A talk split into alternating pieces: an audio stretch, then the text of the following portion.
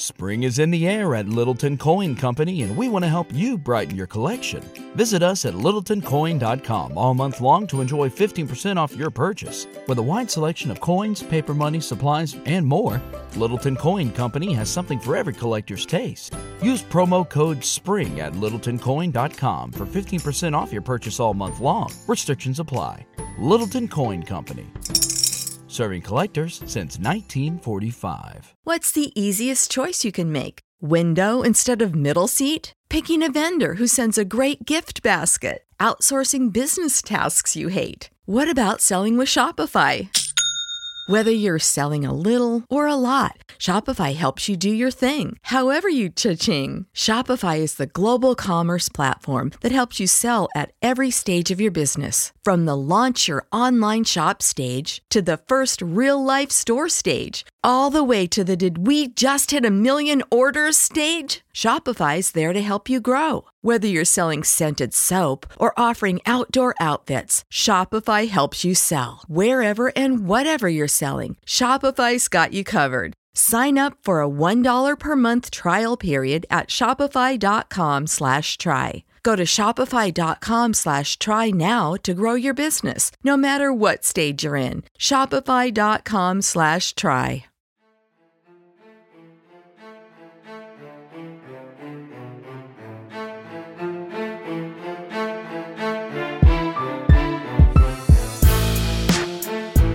Welcome to the three sixty Recruiting Podcast, a podcast for O U recruitments, presented by Sooners three sixty dot com. Each and every week, we catch you up on the latest in O U recruiting, including offers, evaluations, schedules, opinions, and more. We hope you enjoy this week's episode. What's up, everybody? It's Matt from Sooners three sixty back for another episode. This is episode number thirty-one of the three sixty Recruiting Podcast. We are calling this one One Week from Chaos Arriving, and it keeps getting bigger. I'm joined, as usual, by my co-hosts, Chris Mason, lead recruiting analyst over at Sooners three sixty, and Caleb Cummings, a k a. Mister fifty-five, our film guru. Before we get to the show, just want to remind you to subscribe to the podcast. We are on Apple, Spotify, Stitcher, Google, et cetera. So don't miss an episode and subscribe to the show. Uh, I'll turn it over to Chris here for our first main segment covering all the latest recruiting news of the week. I know there's a lot to get to today, Chris. Uh, what's going on in O U's recruiting world? Well, first off, we have a commitment Uh, from the portal, um, the portal, you know, revenge of the portal, portal strikes back, portal versus Freddy Krueger, portal takes Manhattan.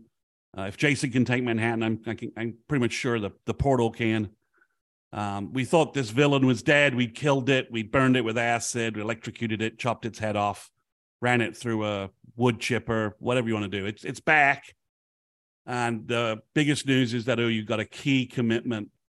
Uh, today, actually this morning, on uh, we're recording this on Friday, uh, from uh, Da'Jon Terry, the Tennessee transfer uh, defensive tackle, who was garnering a lot of interest from schools uh, across the country. Uh, I think it would have been hard for him to transfer internally inside the S E C due to some of their rules that they have. So I think that's really helped O U uh, be able to Uh, get hold of uh, Terry. Terry also played at Kansas when Emmett Jones was the uh, head ball coach for a period of time, interim. So O U quickly got him on campus. He was in the portal, and then O U quickly got him on campus, I think, on Tuesday. And the O U coaches all started, defensive coaches all started following him. So O U aggress. It's, it's probably as aggressive a move portal-wise as we've seen from O U um other than um, Dasan McCullough, in terms of just leveraging all their resources and getting a guy on campus as quickly as possible and making sure that they were not going to be, uh, that he was not going to go visit somewhere else and never get a chance to visit Norman. So um, as always, we're going to have a little bit of a Caleb analysis in our next segment on Terry, but he's six four, three twenty, He was very productive for Tennessee the last two seasons in terms of being able to find a defensive tackle piece in the portal. This is probably about as good as O U could hope uh, to find uh, a quality defensive tackle.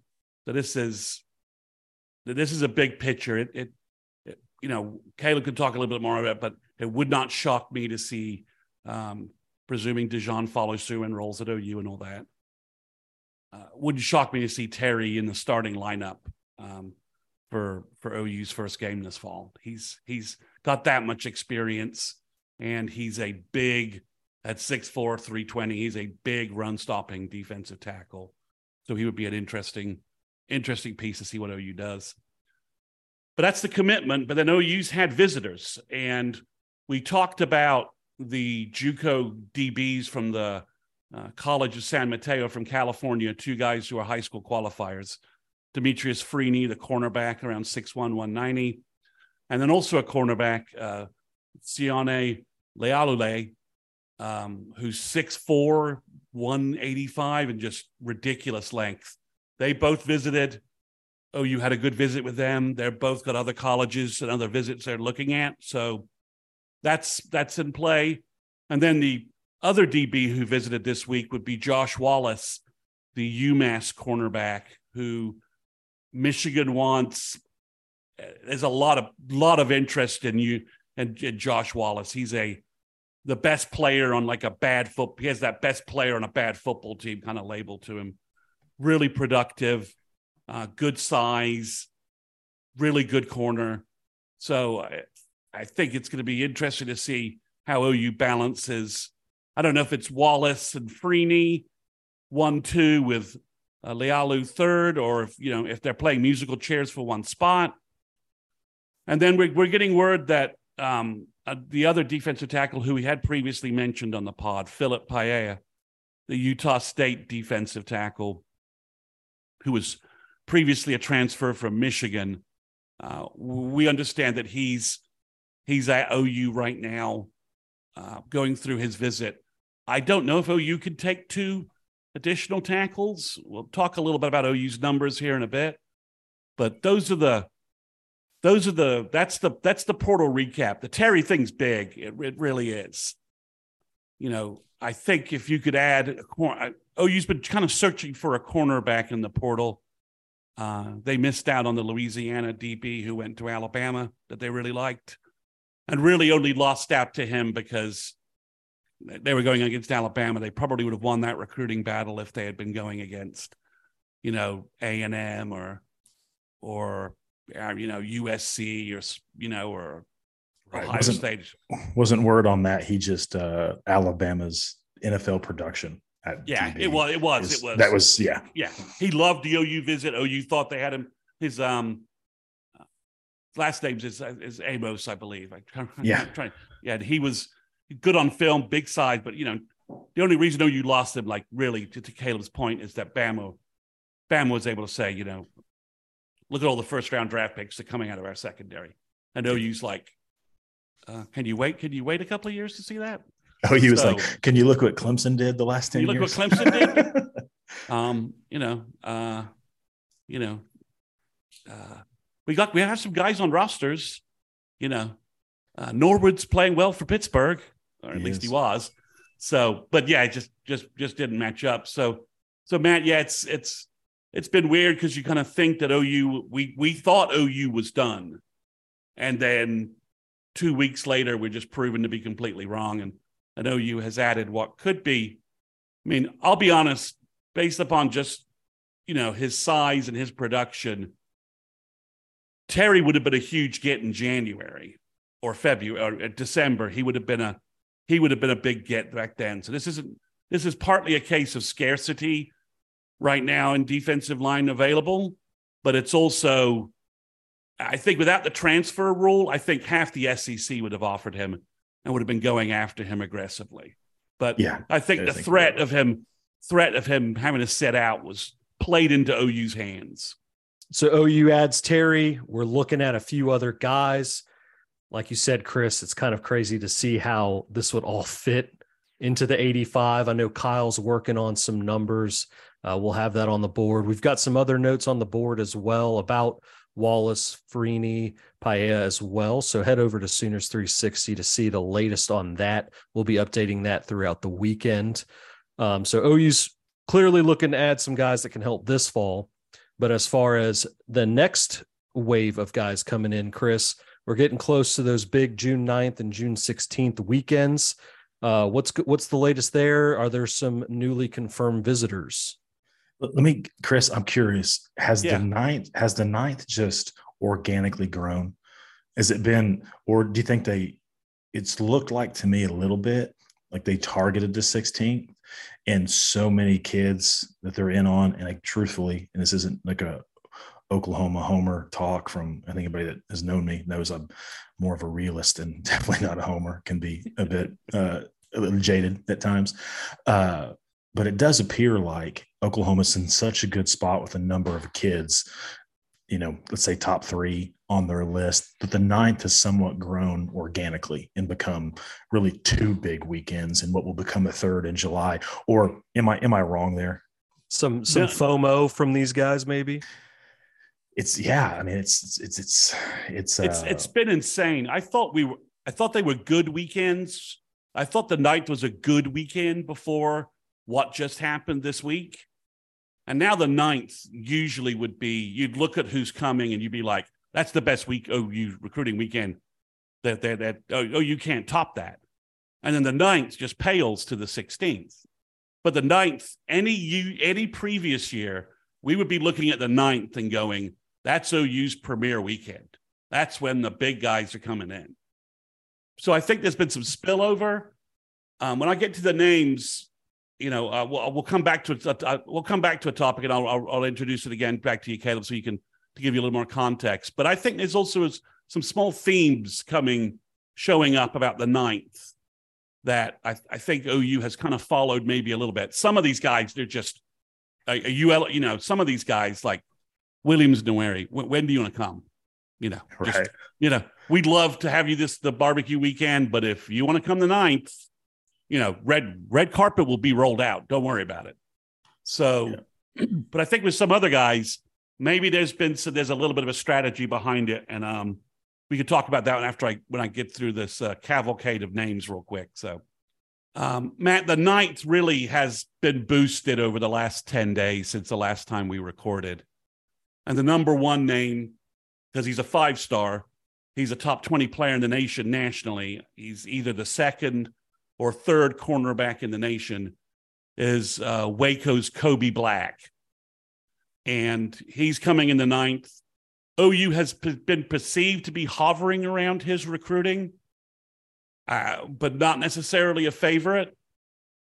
Uh, after last year with what Jay Valai pulled off, I'm, I'm not going to underestimate Jay Valai's recruiting powers at cornerback at this point.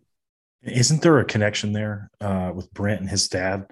His dad played for Brent at K-State. Oh, so just a small connection. Just a, so, I I think you know most people are like, oh, he's a long shot here, but again, Jay Valai has been probably recruiting this kid for like three years. He was probably recruiting him at Alabama. Now he's moved it to O U, and now O U's like, ah, O U's not in that race. And then all of a sudden, O U's got an official visit, and again, O U's relationship-based. What they build is, are all relationships. So this is very interesting.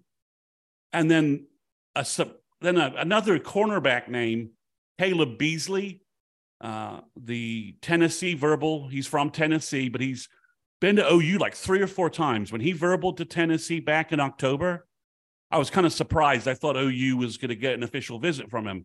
And now they have. He's the only kid I know of, and between the ninth and the sixteenth, that is verbaled somewhere else that's scheduled to be on campus. And he's a top two hundred player. He's, you know, probably could be easily top one hundred, top ten cornerback. Like, you know, like Kobie, he's six one, one hundred ninety pounds, just, you know, an S E C, S E C, S E C shutdown corner kind of mold. And then, you know, going along the same theme, going along the theme that I think is starting to develop, uh, Grant Bricks, the very talented offensive guard, offensive tackle, right tackle, possibly from Iowa. He's the top one hundred player in the nation by On Three. Uh, he's down to O U, Nebraska, and K S U. At least, well, those are the three visits he has coming up in June. He appears to be walking a, walking back some interest in Notre Dame, which I think is a good sign for O U in yeah. terms of, oh, you know, Notre Dame does good O-line recruiting, and they, you know, they're, they're a power brand. A yeah, power no, I mean, brand. Yeah, I think it's been. I've loved Notre Dame's offensive line recruiting for you know, half a decade or, or more. I can't remember who the offensive line coach they had that was. He, uh, I think he's back in a analyst capacity, but he he moved on from Notre Dame to the Bears. Uh, but it's been that's kind of been a, a theme. Anytime Oklahoma would get involved with an offensive lineman, Notre Dame was involved with from different areas. It they Oklahoma struggled to win that one, and yeah, it's Notre tough. Dame's done such a good job. I mean, all that's the way impressive. back to Ronnie, all the way back to Ronnie Stanley from Bishop Gorman. Gosh, here's a name, Matt Romine from uh, yep. Tulsa yeah. Union. But we got him back. We got him back though, didn't we? I don't remember. I know he transferred somewhere. I know he yeah. didn't play much. No, he went back. Sorry, he went back to Tulsa. I think he went to Tulsa. Okay. Yeah. Um, but yeah, but no, I mean, you just Notre Dame's got, you know, very few offensive line programs that can match up N F L N F L pedigree to what Bill's been doing, and you know, and and don't kid yourself, the Harrison Morris draft picks have paid off for Bill on the recruiting trail. That that's been a really big impact. So you've got Grant Bricks, and then we've got. Just a yeah, just a, just a guy I love on film, uh, Eddie Pierre-Louis, the offensive guard from Tampa, our, our favorite uh, lead, uh, sorry, last leg of the hundred meters for a Tampa Catholic. He's he's watching him run the hundred meters is maybe one of the more impressive physical sights uh, uh, out there. He looks like he's looks like he thinks there's like walls in front of him that he has to run through to finish the hundred meters. He's a road-grading offensive guard. Rivals is the only place that really has him like a top one hundred player right now. I, I don't know what the other services are looking at. He's an yeah. absolute mauler. He's uh, he's he's in the discussion. I think we're I like Poe a lot, uh, but and again for me it's like Poe's is a little bit longer. But yeah, I watching the film. And Oklahoma's done a really good job again, offensive line and who they've offered. So I've seen a lot of it. If you There's not an argument for who the best offensive guard in this class is without Eddie Pierre-Louis being a part of the discussion. He's he's a he is a stud. Yeah, and um, so Caleb, you were asking about the ninth. So this is this is one trend that's coming appearing. So for the ninth, O U has Weston Davis, Marquise Easley, Grant Bricks, and Eddie P- Eddie Pierre-Louis all scheduled to visit that weekend. So I'm wondering if it's got a little bit of Bill's going to try and, you know, it's going to be a beaten bow is going to be able to just pull those guys together and focus on recruiting them and kind of build some camaraderie. Like I need you to, you know, I want to build an O-line. You guys need to be part of that O-line. And sorry. And um, Jason Zandamella is supposed to come in as well. So that's five of Bill's top targets that are all going to be together. An offensive line is composed of five guys. And you could legitimately say if he picked up all five of those guys and that weekend, he he could he I mean, the Poe's still out there. Um, Bennett Warren, who is going to be next weekend, is still out there. I mean, Bill's done a under the radar, Bill's done a great job with low line recruiting. It's it's it's setting up for him, and Caden Massey also is the sixteenth. So you've got he's got lots of names. So I think that's one. I think that's one group. I also think it's not coincidental that Marcellus Williams, the top cornerback from Saint John Bosco, is on the ninth. Then you have Caleb Beasley and Kobie Black. So Jay Valai kind of gets to put three alpha cornerbacks on campus at the same time, kind of with a hint like, I got one ship. Who, who wants to be, maybe I got one ship left, one slot left. Who wants to be Who wants to be the elite? Who wants to be the alpha? I need an alpha. I need an alpha cornerback, elite cornerback in this class. Which which one of you guys wants to be it? So, and then the the last surprising name, sort of a surprise, but but it's more of a late breaking name.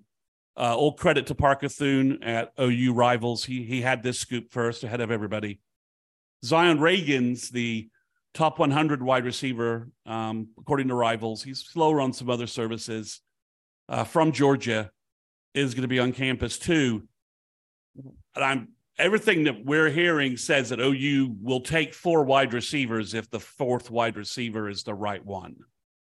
And Zion Reagans is is clearly, when you think about speed, speed, and speed, you just have to watch his film. So it's it's interesting that he's going to be on campus. Uh, so that's, you know, five. I, I've listed five names, and every one of those players, uh, other than Beasley. So you've got four guys, five-star, and then four guys with a top one hundred rating by at least one service. And then you got Caleb Beasley, who's who's just the number one thirty player in the nation and an elite-looking cornerback verbal to Tennessee and looks like an S E C player. So to your point, Caleb, the, the weekend was already good. I mean, the, the weekend has two five-star defenders. That would have been, any time previously, that would have given this weekend the status of elite. But there's going to be, you know, like five five stars the next weekend. So it's, it, it's, you know, it's like an elite afterthought to make a, to come up with a contradictory uh, statement. I, what what I love about it is, uh, you know, and, and changes, it always happens slowly and you tend to get numb to them. And so you don't really notice it. And it's human nature, I think, to take, to continually take the norm, what becomes a norm, for granted. But I just, I just, to your point about, you know, there being multiple five-star defenders in that weekend, I, you know, if we, if we rewinded to when everyone thought Oklahoma was going and blowing recruiting with, with Riley, uh, don't know that they ever got one five-star defender on campus for an official visit. I guess suppose Buki, right? But give me a five foot eight corner and tell me he's a five-star, and I'm telling you, you're full of shit. Uh, you know, I mean, really. Uh, and he's one hundred eighty pounds and he's playing safety for us. So, okay. And he, yeah, I mean, just, just, yeah, what a five-star is, I would always, again, it's like, you have to check these boxes and you must be this tall to ride the ride. And he was not that tall. So, you know, I, it's just interesting that I don't think anybody takes this class for, you know, this group of players for granted, but to just pull back and go, hey, it's just one of a couple of big weekends, and they've got multiple five-star defensive players that are going to be on campus and that Oklahoma says in the top two or three. It's just interesting when you kind of detach from it and really pull back and say, okay, what's changed in eighteen months? To me, that's like, that's just a huge change, where previously it was, hey, we'd get three and four uh, five-star offensive players. You know, have a five-star tight end and a five-star quarterback and a five-star receiver, and all these guys are on campus. Okay, that's great. What's interesting is those guys are still showing up to campus. The five-star receiver, the five-star offensive lineman, the five-star running back and quarterback. Those guys are still showing up. But now on the flip side of that, they're, they're also bringing in those five-star defenders. So it's, uh, it's, it's, it's an interesting transformation to watch. Yeah. And then, and then June sixteenth, uh, four big additions. Um, the first one is Terry Bussey, who is a five-star athlete by two forty-seven. They have him as the number fifteen player in the nation. He's five eleven, one eighty-five, and uh, there were a bunch of camps this summer that were that were uh, run during the, sorry, not this summer, during the spring. And Terry Bussey had the second fastest laser time, forty time, and he ran a four forty-two. Really? Yeah, the fastest guy was fastest guy's Ryan Williams, who's a five-star wide receiver that for Bama in twenty twenty-five. And the third time, four forty-three, was our good friend and completely underrated wide receiver and O U verbal, K J Daniels. So Bussey is a absolute freak of an athlete. He has a ten five, one hundred meter time out there. And what's interesting with him is that O U is kind of going wide receiver with him. Yeah, his key, his key, his key recruit is Emmett Jones. That's all you need to know. That's all he's. But oh, he could be a corner. But I think Emmett's saying, you know, I think you need to be a wide receiver. But A and M and all the other po- A and M is kind of the perceived favorite. Everybody else is saying we want you as co- at cornerback. So O U is going to kind of live and die by this different, this different message uh, a little bit. And I think, you know, Emmett can talk. You know, can at least point to the recent N F L draft and say, like, look, five ten, one eighty-five pound elite wide receivers go in the first round now.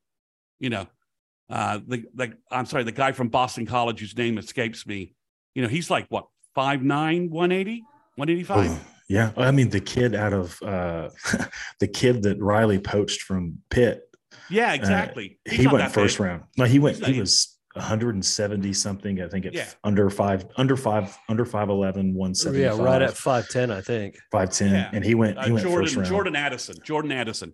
Yeah. Um, but I can't, I can't pull the, the, the Boston College receiver from, from, um, but so I think, you know, Emmett can say, you know, look at, look at Hollywood Brown. You know, the N F L, it used to be, you know, the N F L was only drafting like, you know, six foot three, two hundred five pound guys at wide receiver in the first round. But now all of a sudden, you know, um, Jaylen Waddle, um, another example of a guy who's just blowing it up in the N F L and who's, who's not a big guy. So I think, you know, O U's going to live and die by that message, but it, it's just another five-star player. That's a, O U will have three five-star type guys that they're going to recruit on, um, you know, offensively uh, in this class right now. You know, Bryant Wesco, Taylor Tatum, and now Terry Bussey. That's three five-star type skill guys that they're really after. So it's it's an interesting addition. And then Wyatt Gilmore, the big Minnesota defensive end, he's probably, he says he's down to five schools. Looks like probably O U's biggest competitor is Minnesota, him staying home. Um, you know, good pro, you know, Minnesota football has been pretty consistent and pretty good. They've been doing a good job putting out, um, putting out good talent. Uh, and then a new name, James Nesta from North Carolina. A couple of weeks ago, he was like, who's James Nesta? And then he got an O U offer. He really seems to be very interested in O U. He's a fantastic looking athlete. About six four, two ten, flies all over the field. He's also a Major League Baseball prospect.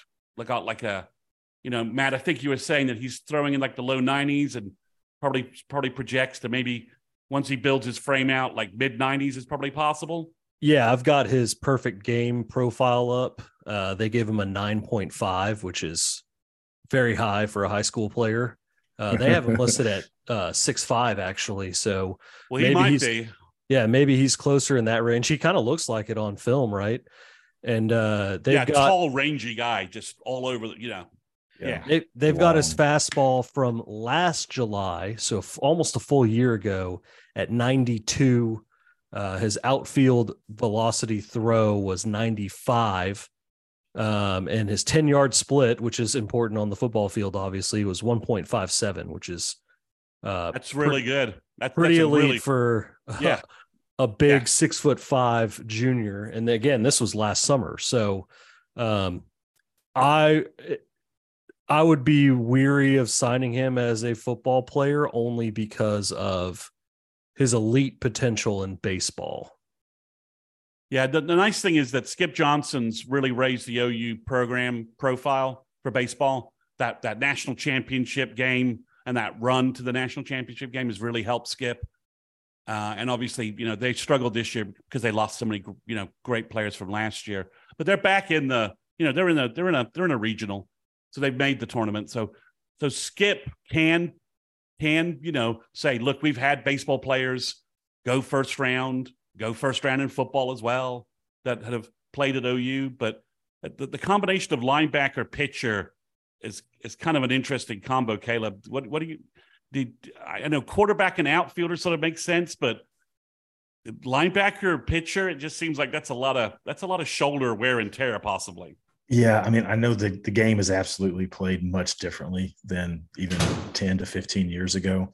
Uh, you know, you're not taking on fullbacks uh, as much, and, and things from a linebacker perspective, but. That'd be surprising. I think I joked on the board or with you guys and, you know, uh, off air that I'll always remember this kid when he's, when he's playing in the major leagues. I'll always remember him as a guy Oklahoma could have signed uh, because it's just the, the baseball skills are unbelievably elite. So I, I, I don't know, maybe, I guess there is the question of his size, uh, his range on the diamond even. you know, does it, does, it, does he does he want to go the pitcher route, or does he want to play, you know, center field? Yeah, yeah. And if he does, then hey, maybe you're fine there having a kid that plays outside linebacker and, you know, plays center field or left field for you. But yeah, I to your point, it would be it would seem rare that you'd have a kid trying to bulk up to two four. Well, I guess the weight's not a big deal for the pitcher, but to have a kid playing a position that is demanding as a linebacker on you physically, particularly your your hands, your elbows, your shoulders, and then going out and, and trying to be an elite pitcher, that does not seem like a really good combination. Well, the interesting thing is N I L money versus if he does like slide because of his sign up, there's concern about his signability. The N I L money could offset, because Major League Baseball now has a much more stricter Um, signing cap, right? It's, that, that's it's, a really interesting one. I, I don't remember who it was, but it was talked about on social media. This was, I think, during the season, that among N F L G Ms, and N F L's throwing around good money, right, for their draft picks, there's just an overall concern of some of these kids not leaving and coming out like, hey, we want you to come out because we can get you in the third round. Well, why would I go be a third round pick when L S U is going to pay me a million dollars this year to come back, and it's guaranteed, and they'll also pay my insurance. So I'm, you know, it's mostly upside. Uh, I'll, yeah, I'll go back and play for a million and a half. Uh, so it that's that is an interesting to see how N I L will impact baseball, right? Because like third round money's not really, it's not it's not like it used to be, right? Where the the, the M L B teams could just spend unlimited money. Theory they've, they've got a cap that they have to fit in, so if he was to slide by some signability concerns, you know, um it, it, we, we could be talking a simple matter of like a hundred thousand dollars here or there. So um and then the last guy for June sixteenth, we kind of expected this name. Caden Massey has confirmed his visit, the big three-star offensive tackle from Kansas. He's six seven, two seventy, and he's been doing really well on the track and field circuit uh this spring.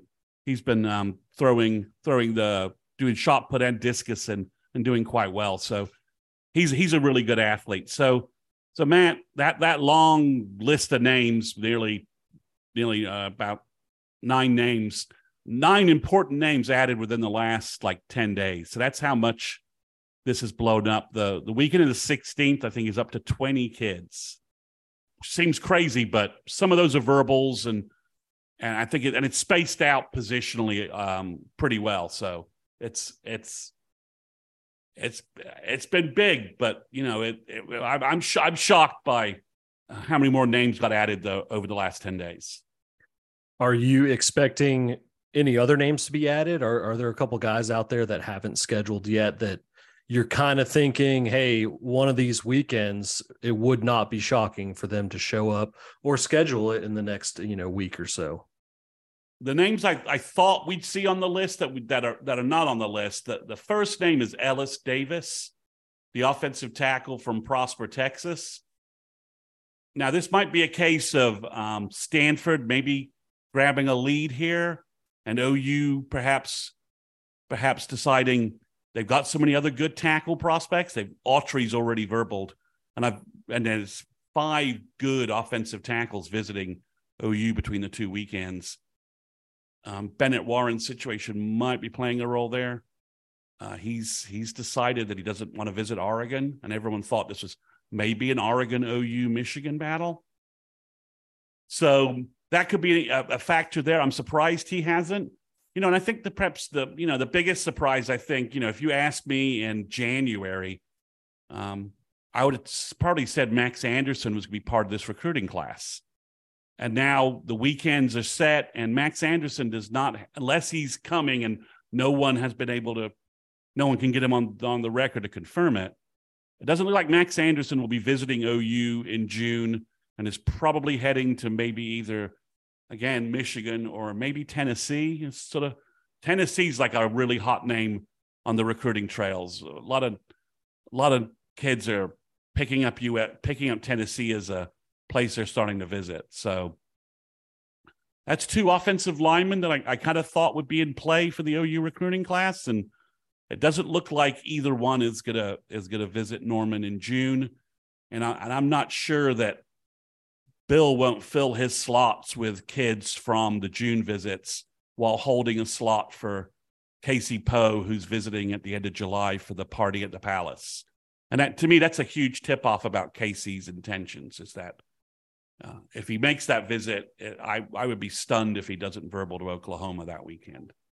You know, a couple other names that were hot earlier were Jordan Lockhart, the linebacker from uh, California, from Saint John Bosco. Kind of expected to see him on the list. Um, but Nesta and Easton Baker have kind of taken some, maybe, maybe have moved up the linebacker list because they're both kind of will guys. I mean, it's funny. We talked, we talked all about James Nesta, but he's probably a will linebacker. He could be like six five, two thirty-five and playing all over the field, a little bit like the the guy from Arkansas who just went in the draft, who was at yeah. Alabama previously. Drew, Drew Sanders, Sanders, the yeah. once upon a time Oklahoma yeah. commit. Yep. Nesta phys- athletically is kind of a, that's that's not a bad comp um, in terms of just wingspan and speed. Yeah, I like um, that comp. And then um, Edric Houston, the defensive end from Georgia that seemed to be heavily into O U, has he's not visiting O U. He's eliminated O U. He's got a different top five, which I think at this point is probably best for O U not to waste their focus on him, because I think Joseph uh, Jonah uh, Ajanye is pretty much a very physical comp, similar type player to Houston. So, and Georgia wants him. So, Edric, if you're listening, please please go to Georgia so uh, O U can get um, Joseph Jonah Ajanye. So, because you don't, you know, and, and Joseph, you don't you don't want to go to Georgia if Edric Houston goes there. He's he's he's the exact same player you are. You don't want to be uh, going to Georgia. He's he's a twin. He's your twin. So so don't bother going to going to don't bother going to Georgia if uh, if Edric Houston's there, jo- Jonah. You Joseph, you need to J J. You need to be uh, need to be somewhere else. Hopefully that's Norman. And then a player I was really pretty high on on film, um, Jameer Grimsley, six two, six three, one ninety pound D B, could be a safety, could be a corner from Tampa Catholic. I kind of thought that he would have an O U visit scheduled at this point. So that's that's five names with the with uh, with Caleb. The I really think those two offensive linemen, it's, it's kind of surprised that they're, they're, they're not going to be in Norman in June. Yeah, Davis is the one that sticks out to me. Uh, just, you know, Oklahoma made the offer not long ago, and everything you've heard is that, one, him being from, you know, that Prosper, Frisco, Denton area, really good relationship with a lot of the guys on the O U team, and that he really hit it off with Bill, and that looked like solid. And then I'd read that he'd locked in maybe two or three officials this summer already, yeah. and has a and he wants to have a decision before uh, before his senior year. Maybe only thought there is, you know, maybe it's uh, if if Oklahoma misses on some guys, do you bring him in if he hasn't to the uh, to the July event? He, he's yeah. the one that he, yeah, he's the one that surprised me. Uh, I, I would have expected him. It, that, to your point on on Max Anderson, there has just hasn't been. I think everyone's just looked at Nate, uh, and Nate's been such a good Sooner, and is, is, he's real vocal about how he loves Oklahoma. That hey, Oklahoma, he's he's going right. He'll he'll be he'll be there with his brother. But then you know you hear obviously Oklahoma went out and got Troy Everett in the portal. So uh, in the App State starting center from last year, really good player. I think he'll come in and compete with Rain right away. We'll see what happens on, on who wins that and who the best five are. But and he's he's got three years left uh, of, of eligibility, so you wonder, you know, maybe maybe Nate isn't isn't long for Norman, and and Max knows that is maybe the trajectory. Uh, yeah, those are. Uh, I mean, I'll, I'll be honest. I thought Oklahoma getting Edric Houston on campus in January was a win. So it's not all that shocking that he's he's looking elsewhere. Uh, hopefully, hopefully he does land. I don't want him to land at Georgia, but I also want J J A to to wear crimson and cream and and not be a Georgia Bulldog. And you also really like Bricks and Massey. Oh my God! Uh, yeah, yeah. You know, I'm trying to remember who it is on. And I even tried to find some of the replies on Twitter. And I, I, I do apologize for not remembering your Twitter handle. One of our followers that listens to the pod oftentimes will. Ned, was it Ned? Was it Ned? Tim, it, I think. Isn't it Tim? Tim? I think it is Tim. Tim. Okay. Ten, because of what we've talked about with just the ideal athletic profile for offensive linemen. And, and to me, like Caden Massey fits in that completely. And he's always, he, he'll come back and be like, hey, you guys are too in love with leaner athletes. And again, I, I mentioned this on, on Twitter. It's just from having thirteen, fourteen years of data compiled that, w- that we've got. And again, happy to tell them, you know, sign up, we'll, we'll share it with you, that shows kids that fit this athletic profile that are Barry's the one that actually found this. There's a really good correlation between being a high level shot put or discus thrower and how that translates to playing offensive line. Well, whether it has said something about your ability to bend, your explosiveness through your lower body, being able to deliver force, uh, and just your ability to slide and move your feet, body control. Maybe there's some of that in there, but I really do. I like, I like Massey a lot. I think he's, uh, I do understand the three-star rating that he has from the services because he plays at a small school in Kansas and the competition isn't great, but I, I think he's underrated. And I know when he went to the, uh, I don't know if it was a Rivals camp or an Under Armour camp in Kansas City. I think what I read was his first rep up, he struggled. He got worked, you know, going against another Power Five guy. First rep up, hey, welcome to welcome to seeing kids that are as good as you. But every rep following, he worked every kid, including that kid came back up, you know. And I just think I, I really like the guy from uh, forward looking of what I think he could be with his his potential. And and yeah, I, for for me and Bricks, I think he's uh, could play right tackle or he could be one of the better guards. He he just looks like, you know, what you see at Iowa or Michigan is, you know, uh, six five, six six, three hundred fifteen pound, flat bellied, athletic mauler that uh, can be really successful, both the run game and, you know, as a pass protector. I, I really like him. And, and you watch his film. He just, uh, I love it because he's extremely physical, but man, he is mean. Uh, and, and some of the kids, he is just no mercy, no mercy to some kids. So you, you love that from offensive linemen. I know Bill does. All right, Caleb, we'll, we'll keep you on here for a little bit to talk about some of these Uh, portal names. O U gets the commitment this morning from Da'Jon Terry. Uh, do you want to break down his uh, his abilities a little bit and uh, see how he projects in this defense? Yeah, no, I really like Terry. He's, uh, you know, I always a little bit hesitant on some of it because what you're able to find online is a lot of uh, his his highlights he's posted. There are There are some decent cut-ups that you can find of the the Tennessee defense versus, I think one of them's the Florida offense, and, and was able to watch that.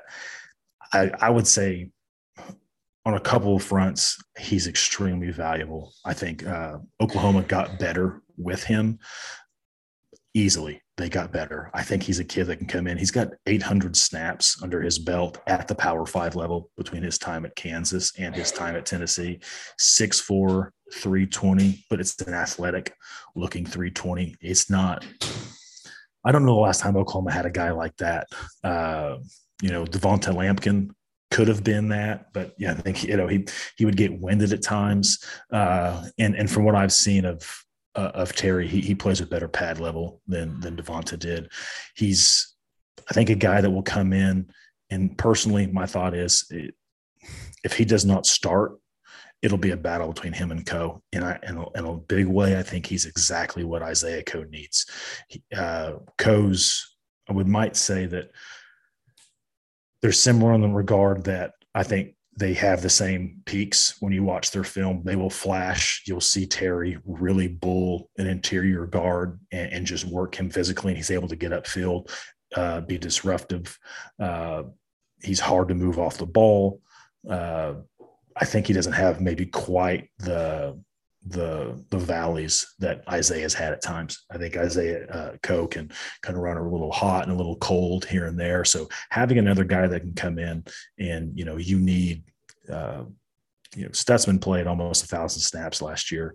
So you, if Oklahoma plays eight or nine hundred uh, defensive snaps, you can't have defensive linemen playing five hundred snaps, not defensive tackles.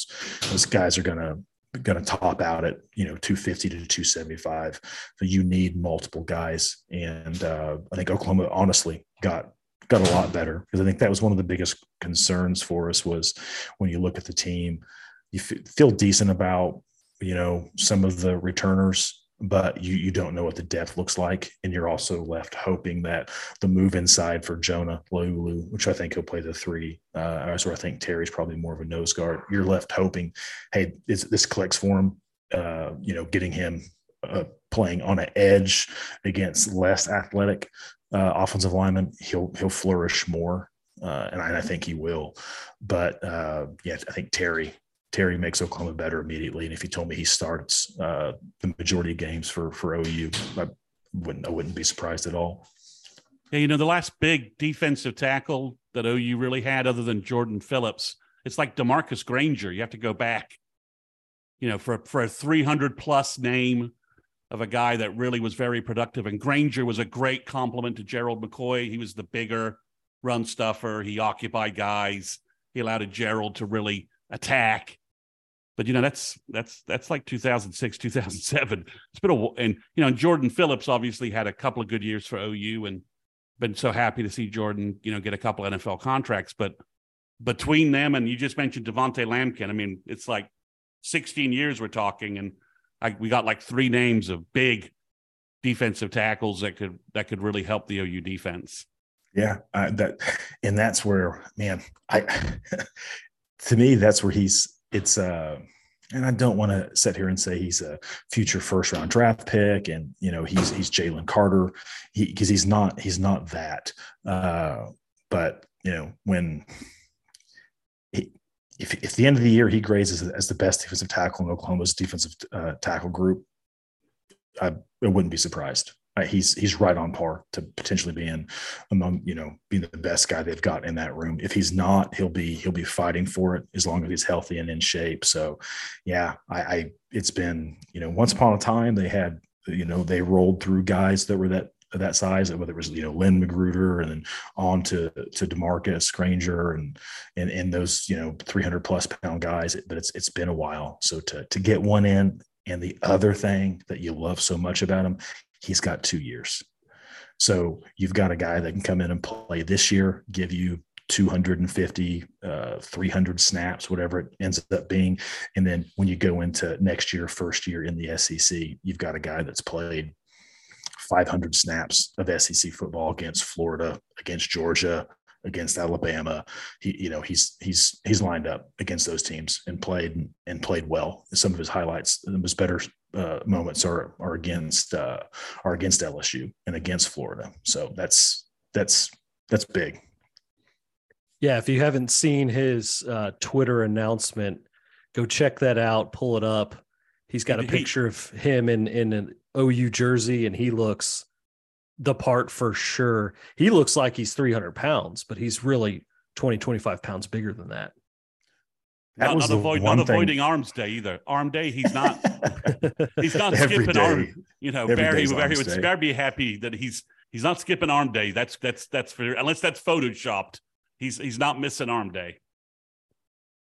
All right, and then another guy uh, who has visited this past uh, couple days.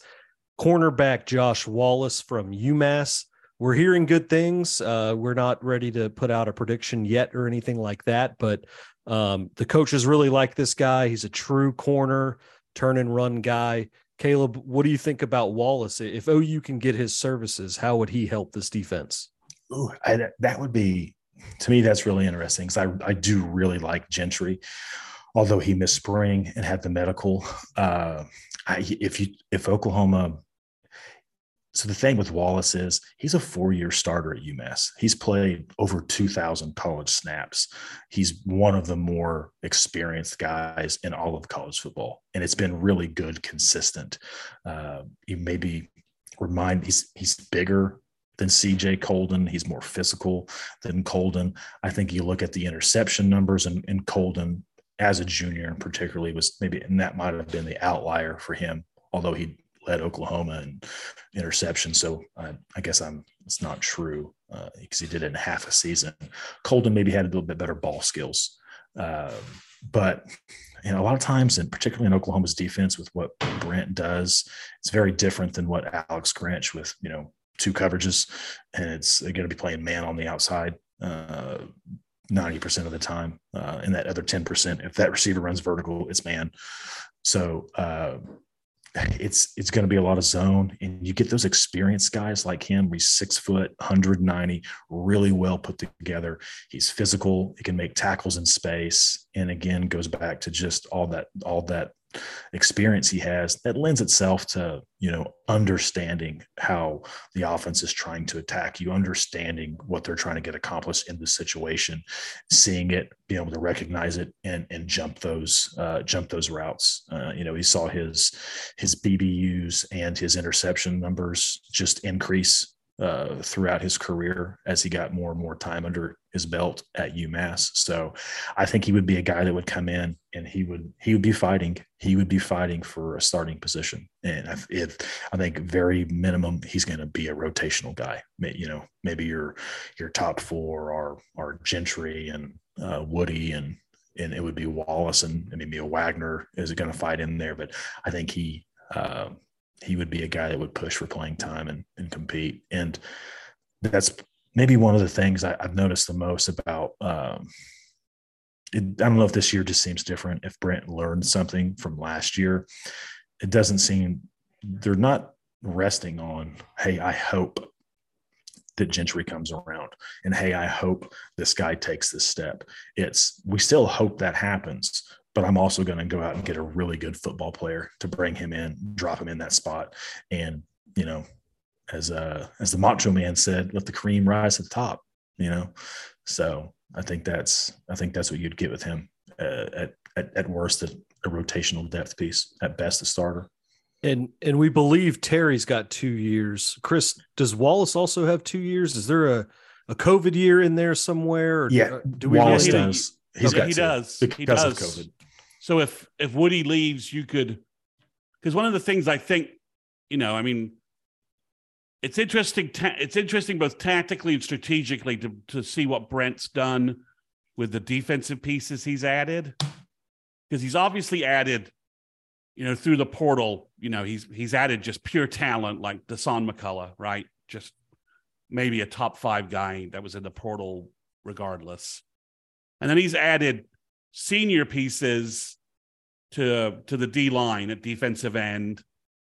And then he's added, you know, and then he's added some junior pieces in, in the spring portal, uh, Connor Neer, and now, you know, possibly um, Terry and possibly this um, Wallace, who would all be seniors next year. And O U's losing a lot of seniors, twenty-five seniors off the roster, losing a lot of players that you just got some leadership and experience to maybe help the twenty-three and the twenty-four classes not have to be so so much of the focus in in the for the twenty-four for the potential twenty-four defense, that he's been able to add pieces where, you know, you legitimately won't have to be just relying on all of the on all the kids to be, you know, the S E C year one, that, you know, you're not going to be throwing, you know, all of these kids to the wolves, um because uh, you know because you know we saw in spring the kids looked the, the kids looked good, right? We knew the kids were all looking good, but it's nice. Be nice if, you know, Peyton Bowen has has a senior at cornerback that he can he can rely on to help him. You know, he, when he's starting his sophomore year, that that you know, let's just do a silly. We'll talk about him in a minute, but let's just say David Stone signs with O U and rolls early, and you know, you can you can put David's. You know, David is that good. He's that guy. You can put him next to, you know, a three hundred twenty-five pound, you know, Da'Jon Terry on the D line, right? That, you know, look, kid, play the three technique, burst, get upfield. Um, I'm, I'm the hammer in the middle. Just, just go attack. So just something along those lines. That it's just, it's strategically, it looks like, you know, tactically he's filling gaps, but it also looks for next for this year. Like, I'm not, you know, Brent made that promise at the spring game. We're not going to go six and seven again. I'm not having that happen again. And it's like Brent's, specifically on defense a little bit after they got after they got Brendan Thompson on offense and gave Emmett, you know, hey, Emmett, here's a track star. Go, you know, I've given you, you know, here's an elite speed track star. Go make him a wide receiver. You know, the rest of it's really been kind of defensive focused, and it's I'm gonna I'm not gonna have if if Stutzman goes down, Connor Neer is gonna lead my linebacker group, right?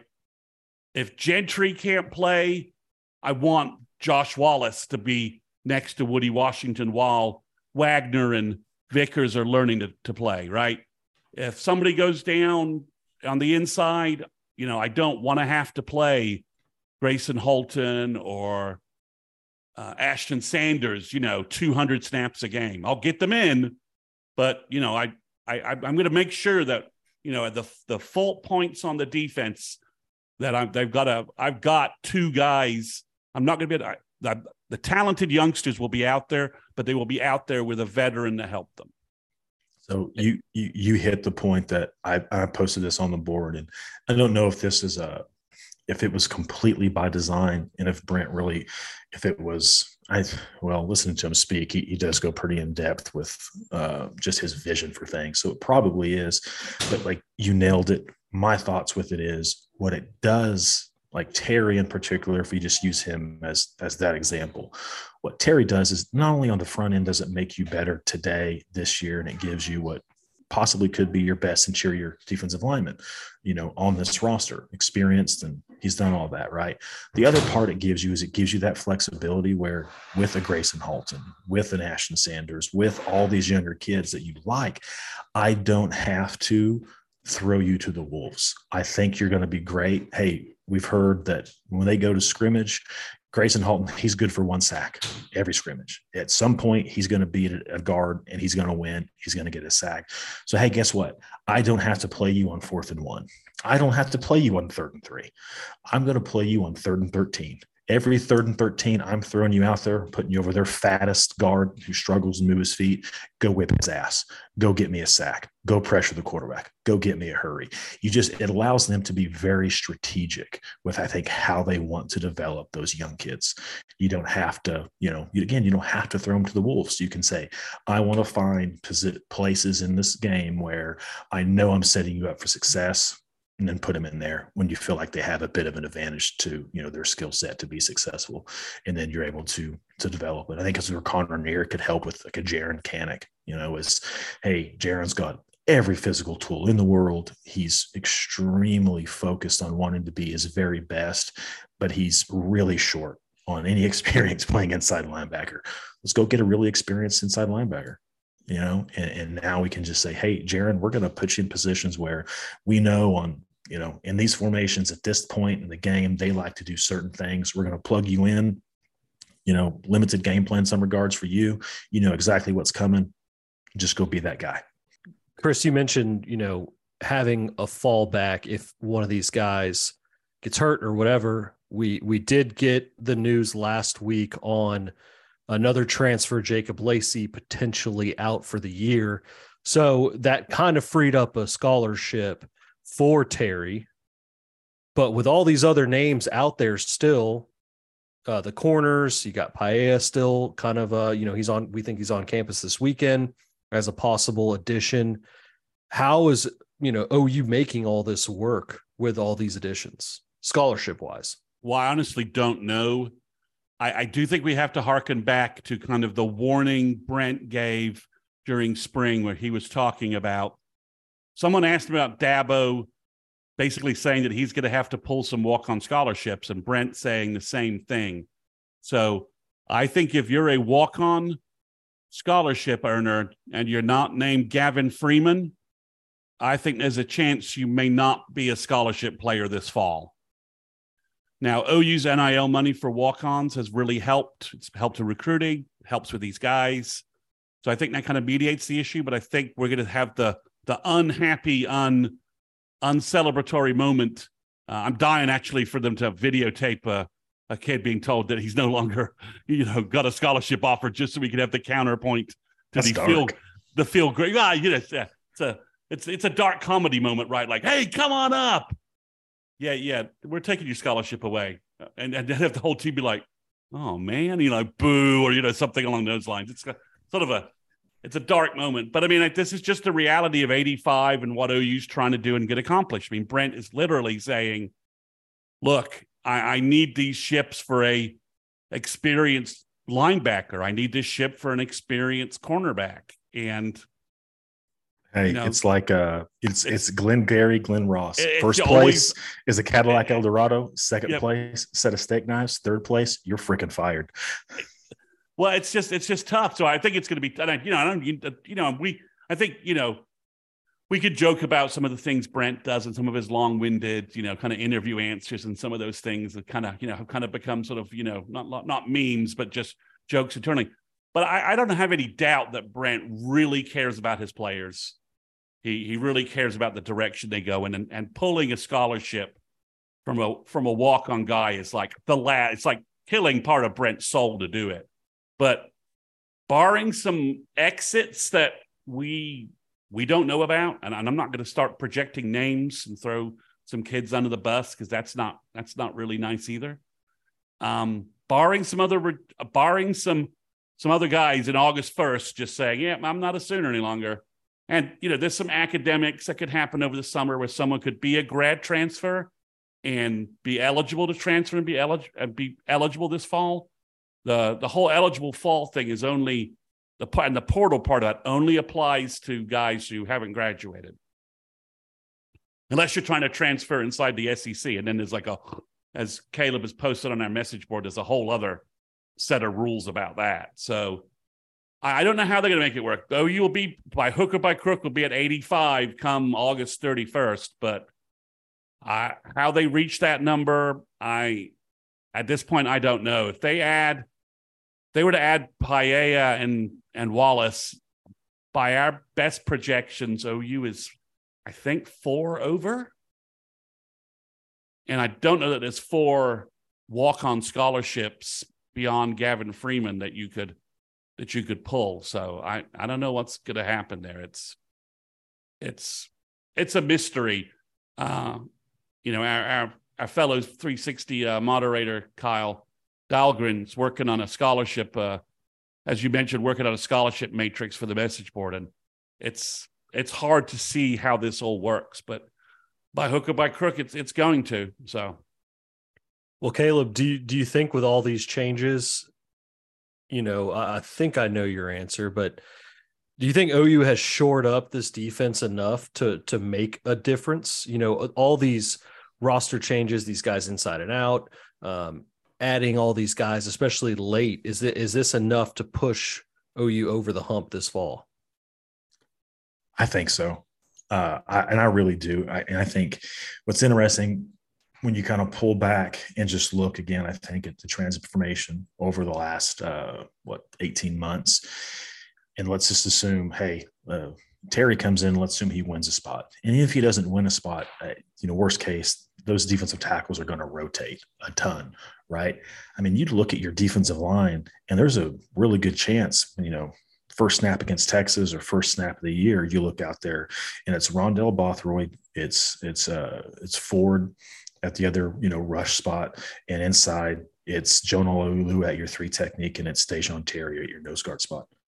And those are four guys that weren't on your roster last year. And you could look at inside linebacker, and and I do not mean this to be an asshole. Uh, I'll, I'll just say it right. When you look at, and it's one of the only things you've got, and you ha- you can get internal grades for the players if you know the coaches and they're willing to give it to you. And, and you can sometimes you can lean on uh, like uh, uh, P F F, but. Uh, David Igwebu ranked seven hundred twenty-seventh among linebackers last year in P F F grades. He was among the very worst in the country. And I and I say that thing, and I always thought, I and I've said this for a long time. He, I blame he was misplaced, Al- right? He's misplaced. I blame Alex Grinch. Yeah, Alex yeah he's Grinch. misplaced. Yeah, misplaced Alex Grinch is like not a Mike, should, not a Mike linebacker. Not a Mike shoot, linebacker. He should sue Alex Grinch. He spent when COVID happened, they broke and they went home. He spent the entire summer, if you follow them on social media, working pass rush. I saw he played, you know, rush linebacker as a true freshman. That's where he was going to play. And when they came back in twenty twenty for fall camp, I don't know why Alex Grinch said, hey, it'd be great if we rotated you instead of it at your rush because you're six four, two fifty. Let's rotate you to inside linebacker. I, I can tell you why. I can tell you why they did it. They wanted to get they they had so few playmakers. They wanted to get Benito and Igwebu on the field at the same time. I mean, I The that's wild it. thing that's, is that's it. That's it. That's the and then entire... and then and then he goes about rotating everybody every three snaps or whatever. I know, I know. He could have rotated Benito and Ogwobi and it have been and it have been fine. And had yeah. and had Benito and had Ogwobi ready when Benito left early. So it's yeah. but that's the and, reason why they don't that Baylor game where Ogwobi and Benito and the Oklahoma State game where they both were making play after play. And there was no drop-off at the edge because they and were both no playing well there. They were, they were playing. He was, he's like, I got to get both of these guys on the field at the same time, and I'm not running a and I'm not running a three, four true linebacker system where they can both be rush end linebackers at the same time. I mean, he's that's yeah. not that's not his system. So I think that's the – I understand it, but you're right. He's it, it was a stupid decision. Yeah, I think so too. Because at the end of the day, uh, to me, if you're going to rotate him at inside linebacker, you're going to rotate him wherever he's at, right? Whether he's at rush or whether he's at inside linebacker. I would rather rotate him where he's the most impactful and where he's at his best, which is going to be at rush. And that's where he'll play at Houston, right, is a, a rush outside linebacker. So I think he'll do much better in that role. I don't know. And hopefully I like the kid, so I hope he's had, you know, uh, he's just – kind of, I won't say reinvented, but reinvigorated. But a long-winded way of saying he was not very good at inside linebacker for Oklahoma last year in that scheme. He just struggled. And I'll rightfully say the two defensive ends in front of him, Ethan Downs and, and Reggie Grimes in particular, in particular, Reggie Grimes really, really, really struggled to ever keep him clean. You know, if you're, if the tight end and tackle, either one of them are releasing to your inside linebacker and you don't touch that guy and then you don't squeeze down that gap, like you're just screwing everybody. And they did a lot of screwing last year. And so, I mean, and then you and add this on. They didn't really have another choice. No, they didn't. And that's, it goes back to that we were talking a little bit about with all these additions. The other thing you've done is you've increased the competition. So not only have you gotten better at the at the top end where you said, hey, we went out and we've gotten better at the top end with, you know, Dasan McCullough, all these guys.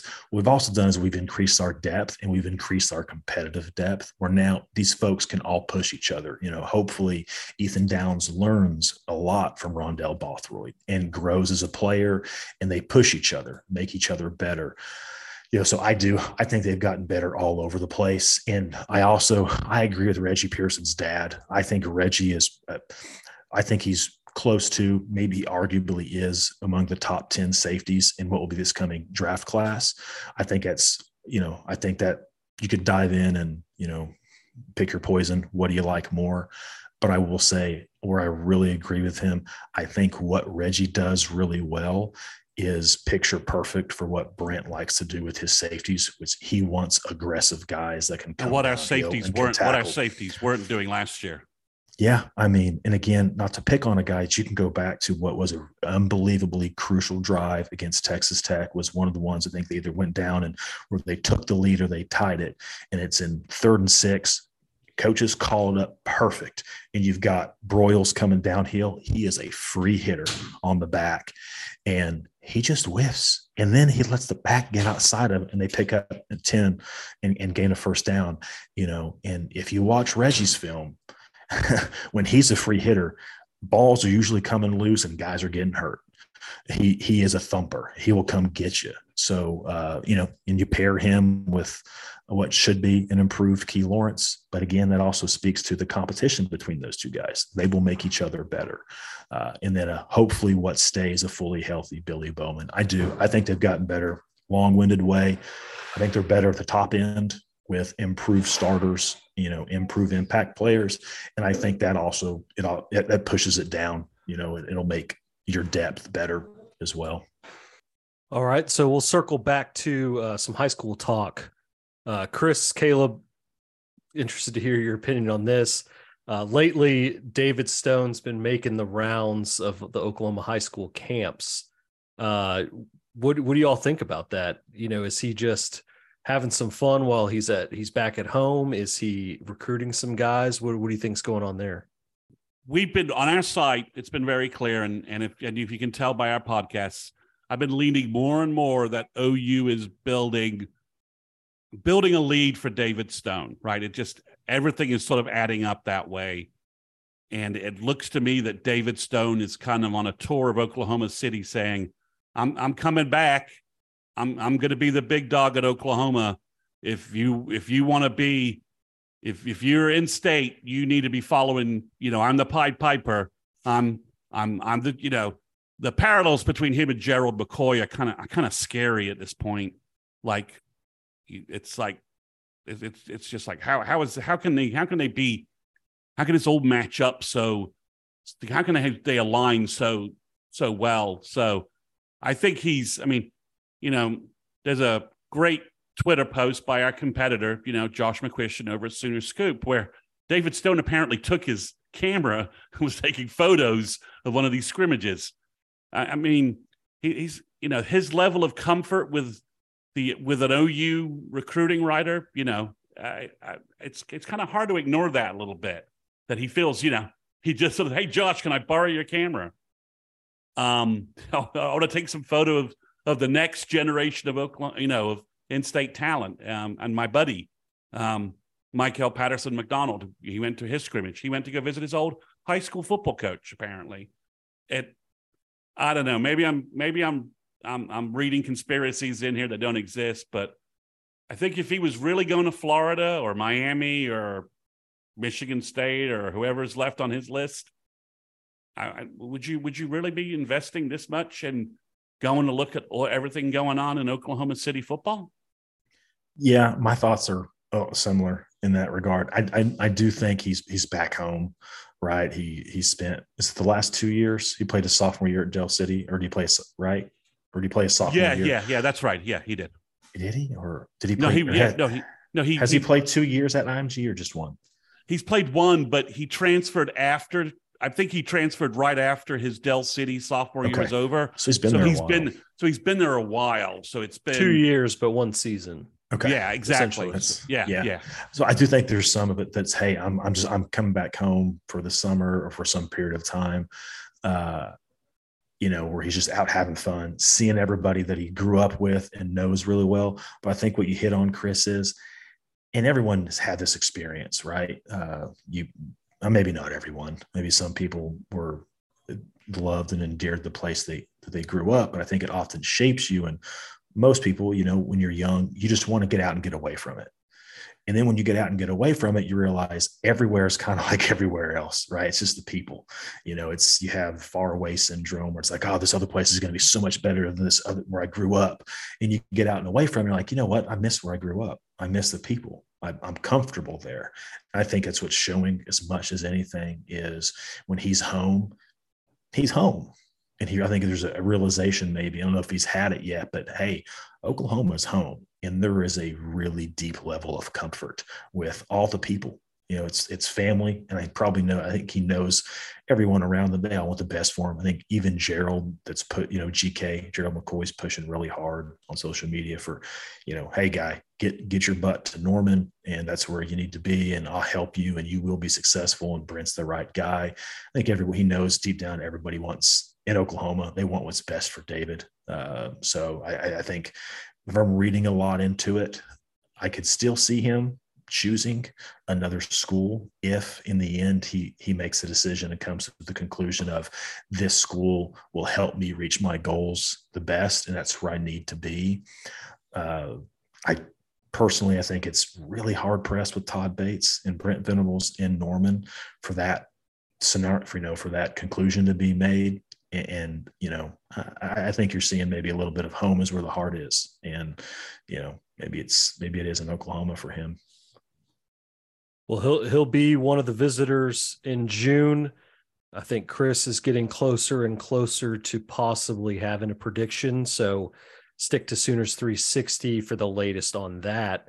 Um, but Chris, all, all the June visits seem to be set at this point. I'm sure there'll be one or two more surprises popping up, but I'll turn this last segment over to you, kind of our typical little game show, uh, if you will, and I'll have you kind of walk us through some of these questions that you have. Okay, so as again, we we detailed how big the, these two weekends in June are coming up. We just talked about all the new players being added. And on our website, we have a really good visitor tracker, uh, Saptown Sooner, kind of feeding me, feeding me info and me updating this, this pretty big table at this point. of guys visiting. So June, June, June appears to be set. It's not, I don't imagine any more big changes to June.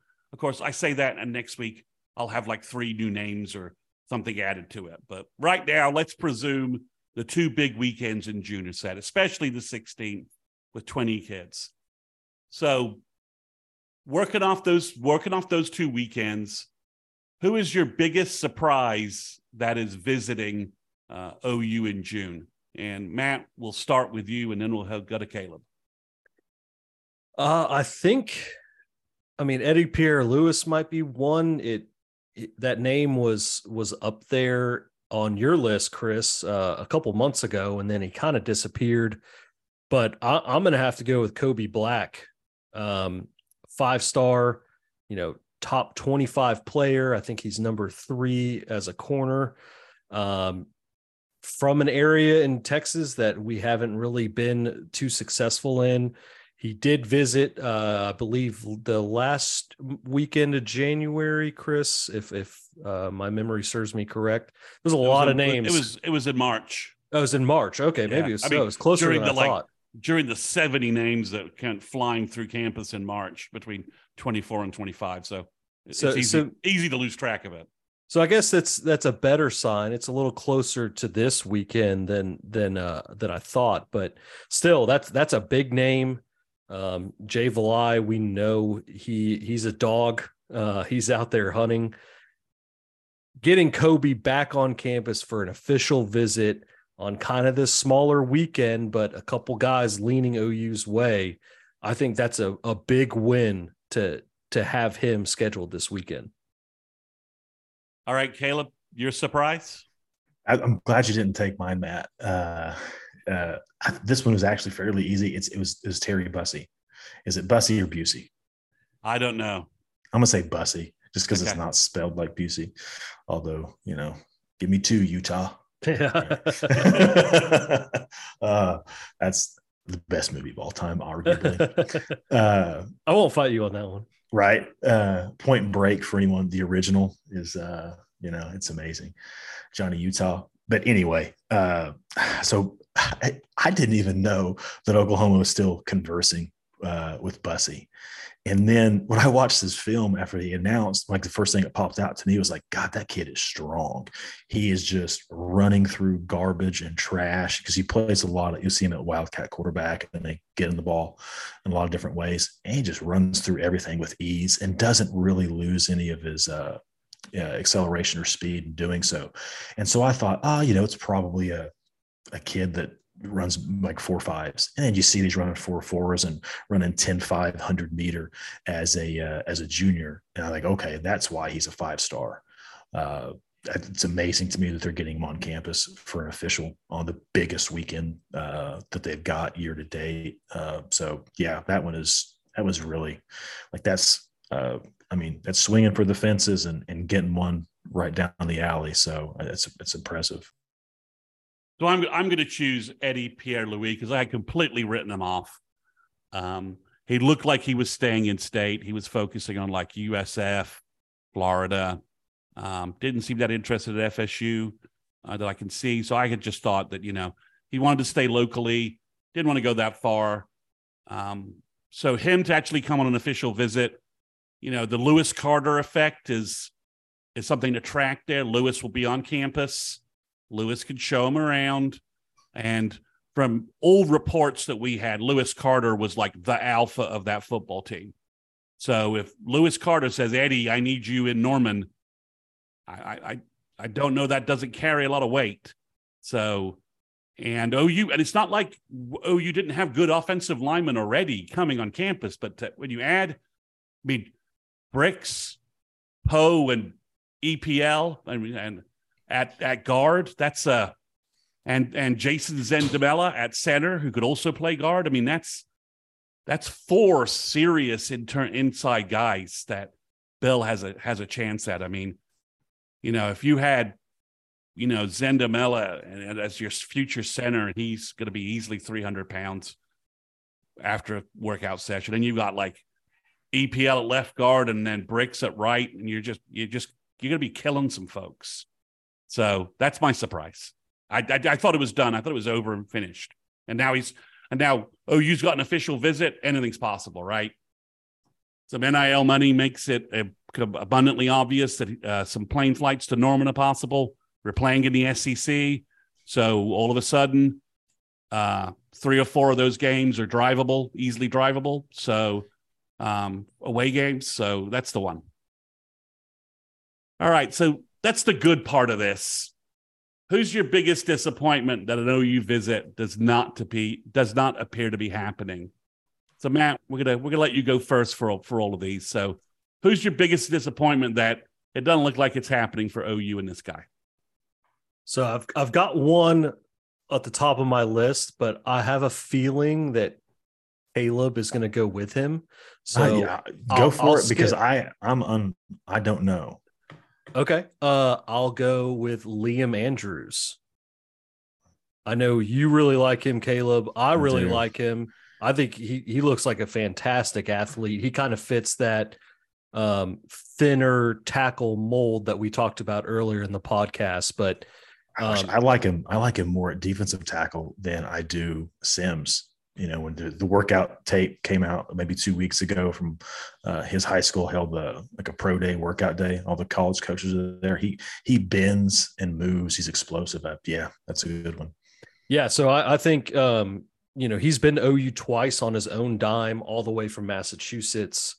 Uh, it seemed like we had an inside track on that a couple months ago, and then the last month or two, we haven't really heard much about him. I think he's focused on some East Coast schools, uh, Florida, et cetera. So uh, I've got Liam up there, and I almost went with another guy um, that we haven't heard from a, in a while. Um, what was his name? I just had it right here. Um, out of California, Aiden Breland. So I, don't, I hope I'm not stealing that from anybody, but we haven't heard from him in a while either. Uh, Chris, I know we were kind of in on him early, but uh, yeah, that's kind of faded away. Yeah, we've fallen off. He's he's not he's going elsewhere. So, yeah, yeah. I mean, it was a name that was floating around. A couple of vi- visit visited on his own dime. Thought we were going to have him visit for the spring game. Didn't happen, and then just things sort of fell off there. So, all right, Caleb, you've got uh, the other than your your favorite Mass- Massachusetts defensive tackle. Everything's wide open for you. You know what though? You say that, and when you look at the the two lists of folks coming in, there's just not a lot of kids that you would say like, man, they just, I really, really wish they would have got him in. Uh, and we talked a little bit on, on uh, Ellis Davis, and he might be on that list, but there's so many other really good tackles coming in that they're setting in that top two or three, four that you can understand if they're, if they're looking back and saying, oh, let's, let's hold it. Uh, let's hold out a little bit there. You know, the only kid I will say then I'll add to this, and I think he'll take a visit later, but would be Danny Okoye. Uh, I think. All right, I you really... all right, all right. I'm, I'm, I'm official game show ruling. You cannot use Danny Okoye because we know he's not visiting in June, and we're very sure that he's gonna visit in the fall. So can't use that. You just hit a, you, you hit a whammy. Press your luck. You just you just hit a whammy. So. So you're you telling know, me I, I can't pick the best edge rusher the state of Oklahoma has produced in over twenty years as, as the one. Well, you, you could have two weeks ago because okay. we were nowhere with him. But now that he's, you know, now that he may show up at on O U's campus like three times over the summer, no, no, no, you, no, no, no. And no, he's, no. I, I suppose it's possible he could still come in for an unofficial that weekend. Uh, yeah, he could be at the party at the Palace and the barbecue weekend. Yeah. Okay, so let's so the other can't kid, choose him. Can't choose him. The other kid is, and gonna, you can't choose Bryant Wesco either, because we know he's coming in at some point. Because we know he's coming in at some point. Okay, so I'll go Tylan uh, Tylan Singleton, uh, the safety out of Manning, Louisiana. Wow. Okay. All right. That's a great name. Good point. I mean, you know, I think one of the things we've talked a little bit about, and you, I'll give, you know, I don't mind giving you tons of credit. Uh, at any point, you've you've nailed this, that, hey, maybe one of the things you'd like to see from the safety position or just from the defensive back position as it relates to, you know, all the kids coming in is a bit more length, a bit more size. He is that at six three, two hundred pounds. Uh, he's a one of the better safeties in the country. And Louisiana, while it's really difficult to recruit there, it's not a terrible trek to get to Norman, and they do have McKinley coming in. So, uh, and, you know, you've got K J Daniels committed from the boot already. Uh, you know, it'd be nice to see if they could have got a kid like that. Okay, I'm going to go with running back Nate Frazier. I really thought that O U had a chance with him since we have, I mean, we've gone up and down the Caden Durham story on this podcast. I mean, it's, he's on for considering he's a running back and not a five-star defensive lineman. Caden, we've really, if you're listening, we've really given you as much airtime as like any prospect the last three months. I think that's pretty right, Matt. Don't you think that we've, the Caden Durham, we've, we've talked a lot about Caden Durham. So yeah, I mean, his track every exactly. week was, was a yeah. better uh, time than the week before. So if he's going to L S U, I would like to see if he, if he, if L S U is really where he's going to go, I would like to see Nate Frazier schedule a visit. He's the most, other than Durham, I think he's the number two speed back in the country. He's a little bigger. Um, the, ter- the Taylor Tatum, an O U connection getting warmer and warmer. You know, it's lessening my desire for Nate Frazier, but I watch his film and I'm just like, you know, with his just one cut and gone ability and, and how that would fit in the O U, uh, O U scheme. Um, just, you know, hitting his head on the goalposts for long run after long run in our scheme. I'm going to go with Nate Frazier. Um, uh, as a, as a backup, one last another name is Elijah Rushing. Is this really great defensive end from um, from Tempe? Sorry, from Tucson. Um, O U's been after him for a while. He's great on film, six six, two twenty-five, and O U has just never been able to dent his top five. And O U's done well recruiting Arizona in the past. I'm just like, just can't figure out why O U couldn't dent, couldn't dent his. Uh, he would be the perfect rush end. Uh, compliment in this class, and it just never, never could get make it work. So, so if I would have chosen Jason Ross, would you have told me he didn't count because we think he's going to take a visit later on? Yes, because he, I thought of him because okay. similar to similar to Rushing, they kind of fit that mold. They do, they do. So, okay, all right. So we've gone surprises, disappointments. Now we need to go to the uncomfortable territory of man crushes. All right, so other than the five-star defensive line, and I will define that as Stone, Noweri, J J A, McKinley, other than those four guys, who is your biggest man crush in the class where you're you're sort of un, you're you're sort of like gushing a little uncomfortably and you're following a little little more closely than you than you probably uh you know that that a, that a fat head of this high school athlete could somehow show up in the background of a of a video podcast in the future. So, Matt, who who is your who are you willing to admit is your man crush in the class? Uh, I might have to go with Zion Kearney. Uh, he's already committed, which is a bonus. Um, maybe it's a little bit of crimson glasses there, but at his size and He he's so fluid at and he's and he is visiting. He does technically he he matched because he is visiting, so he's taking an official visit. So taking an All official right. visit, already committed. He's got you know, let's see, he's sixty-eighth right now in the composite, number thirteen overall receiver. So he's got some love, obviously, from the recruiting services. But I mean, I think this guy with with that speed and that fluidity at six three, two hundred-ish pounds, he just he looks fantastic. Uh, he really pops on tape. I th- I think he's uh, you know, in that five-star conversation, especially if he does have a good senior year and shows out at, at camps um, later this summer. And uh, maybe did did he uh, has he confirmed an all-star game yet? Chris, do you know? No, I'm sure he's in one. I'm, um, I'm sure he's in one, and I'm sure I'm he'll sure he got and, invites to both. So I'm and, not sure which one he chose. I'm but sure yeah. he'll show out, and I, I wouldn't be surprised if he's pushing five star uh, by by the end of the rankings by by signing day. I have a Sooner friend of mine I had this argument with. He was insisting Zion Kearney was underrated. I'm like, he's the number sixty-seven player in the country. How is that underrated? He's like, well, he's like a five star. Why isn't he a five star? So you are you are not alone in your in your man crush, um, your your uncomfortable man man man crush on on Zion Kearney. All right, Caleb, I really should make you not choose an offensive lineman, but I'm not going to. I'm not going to. I'm not going to. You're not, you're not going O-line. Wow, this is I can't believe this is not completely obvious who my choice would be. I, I know who it is. I know it's going to be. Yeah, I know it's going to be. Go ahead. Braden Platt. Yeah. Okay. Yeah. All right. I mean, and it is like, so when you said uncom- you follow, you followed it uh, uncomfortably close, like absolutely. I right, like I, he posted something on Twitter. Well, what's like his What's ago. his favorite? What's his favorite table wine? What's his favorite table oh, wine? I don't know. Do you know? I, you know that I don't you, don't, you, you don't know that yet. Okay, I don't right. know that. I just know that, like, you know, you pull up his Twitter and there's pictures of him shirtless. And you're like, okay, this is uncomfortable.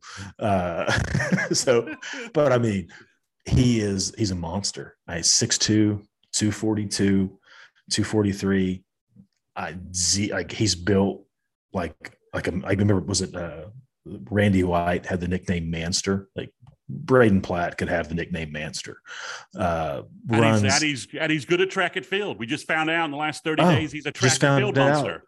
He's that would honestly, and we've talked about this on the board. Like one of the concerns is like, hey, at two forty-three at seventeen years old, is he going to get too big? But you watch him run and you're like, he's probably a four or five guy because he's so explosive. You know, his first ten is insane. I mean, he's probably, you know, again, like four, five, five, four, five, seven. I'm not saying he's, you know, four, five, oh, but, you know, you watch him, you're like, my God, he runs better than uh, Xavier Henderson. Or was it the, the, the kid from uh, Carl Albert? Like acceleration is noticeably better. I actually think the bigger concern is not that he gets too big to play inside linebacker for the sake of playing inside linebacker. I think the risk with him is, does he decide at some point he wants to go try to be an Olympic shot putter or an Olympic javelin thrower? And he just focuses there and, and does go to like two seventy-five, you know, just yoked up because yeah, I think it was, he's got the number six shot put Uh, distance in the country this year as a junior, and he's got the second or third, I think it's the third best javelin throw of any high school athlete in the country this year as a junior, and it's the first year apparently he's ever thrown javelin. So my God, he hadn't even really figured form out yet. He's just a brute getting it out there. Uh, he, yeah, I'm, he's, I think, you know, Stanley Brown, rightfully so, is, is that five-star, you know, number one inside linebacker in the country. I think all the recruiting services are smoking crack if they don't watch Braden Platt's film and say, that's the number two inside linebacker in the country that's arguably in the conversation for five-star. And I think Rivals has him unranked as a three-star. It's pretty wild. And he's visiting next week, all right? Or not next week, but the sixteenth. Uh, the sixteenth, yeah. It's uh, yeah. We're hoping that Northwest – Um, Northwest recruiting connection O U established out of like nowhere last year can uh, maybe I could see Josiah Wagner and Platt maybe hitting it off in terms of, you know, Josiah says, I'm going to go destroy a couple of things in practice. You want to, do you want to go hit something with me? And I can see Platt be like, yeah, let's, yeah, like, let's do that. Hey, let's do that. Let's go. Let's, is there a wall we can go run through? Yeah. Yeah. Let's, all right. You know, something along those lines, but and uh, Ozetta I, I, will be on campus, right? Yeah. yeah. And, and, and, He's, he's not right. driving down. I think he's flying. Let's, uh, yeah, yeah, please, please. Joke there. Please, uh, let your mom or dad drive, or just just set up. Just you know, you know, be be safe, Heath. We or we, buy we, buy your new truck in Norman. From yeah, Big exactly. Red. Yeah, for Big Red. Be be safe, Heath. So my my biggest man crush, and I said I couldn't use a D lineman, so I'll just say obviously Dominic McKinley is my biggest man crush. I stupidly want him in Norman, to a degree that doesn't really make sense because getting away from L S U is going to be incredibly tough. But ignoring that rule. And you disqualified Danny Okoye. And I disqualified Danny Okoye, so I can't use him either because I, if I want letting, if I'm not letting uh, Caleb use him in the other category, I can't use him for this. The the the man crush I'm I'm, I'm tracking really, it's it's it's it's it's it's a combo. It's Justin Denson or Vabu Torre.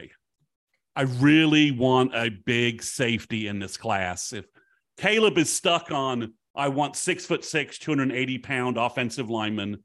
I am stuck on, I want a six two, two hundred pound safety in this class.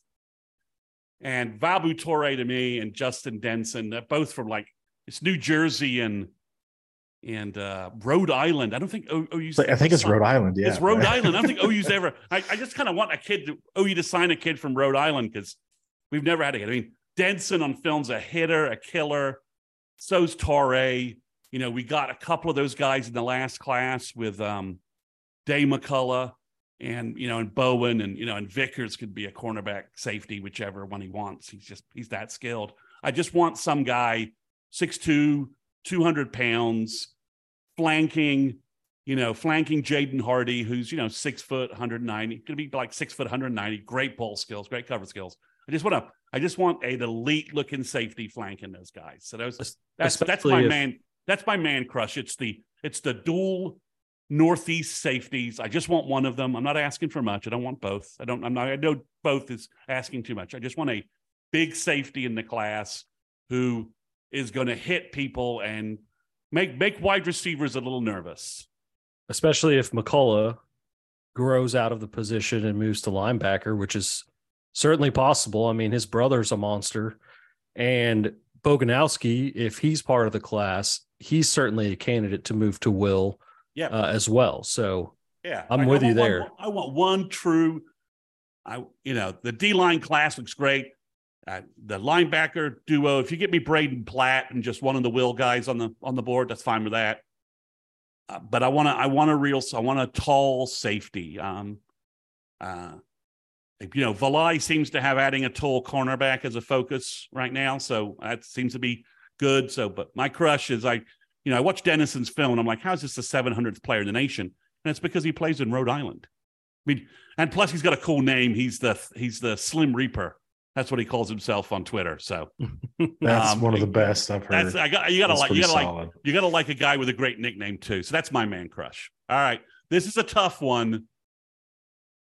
Who is your lock to be a Sooner by July first? I don't know if it's that tough, Chris. I think you've got me convinced. You've got me on the Stone train. I think things are lining up that he's going to commit, possibly even that weekend, kind of get the ball rolling. I know we have six commits, but similar to last year, some dominoes started falling and they really started rolling. So I, I don't know. I'm I'm I'm sticking my my neck out there and saying David Stone. All right. Caleb? A lock to be by July first? Yeah. You're you're locked. Like I'm like somehow somehow I'm running an illegal recruiting betting site, which is like the best idea ever and also the worst idea ever, right?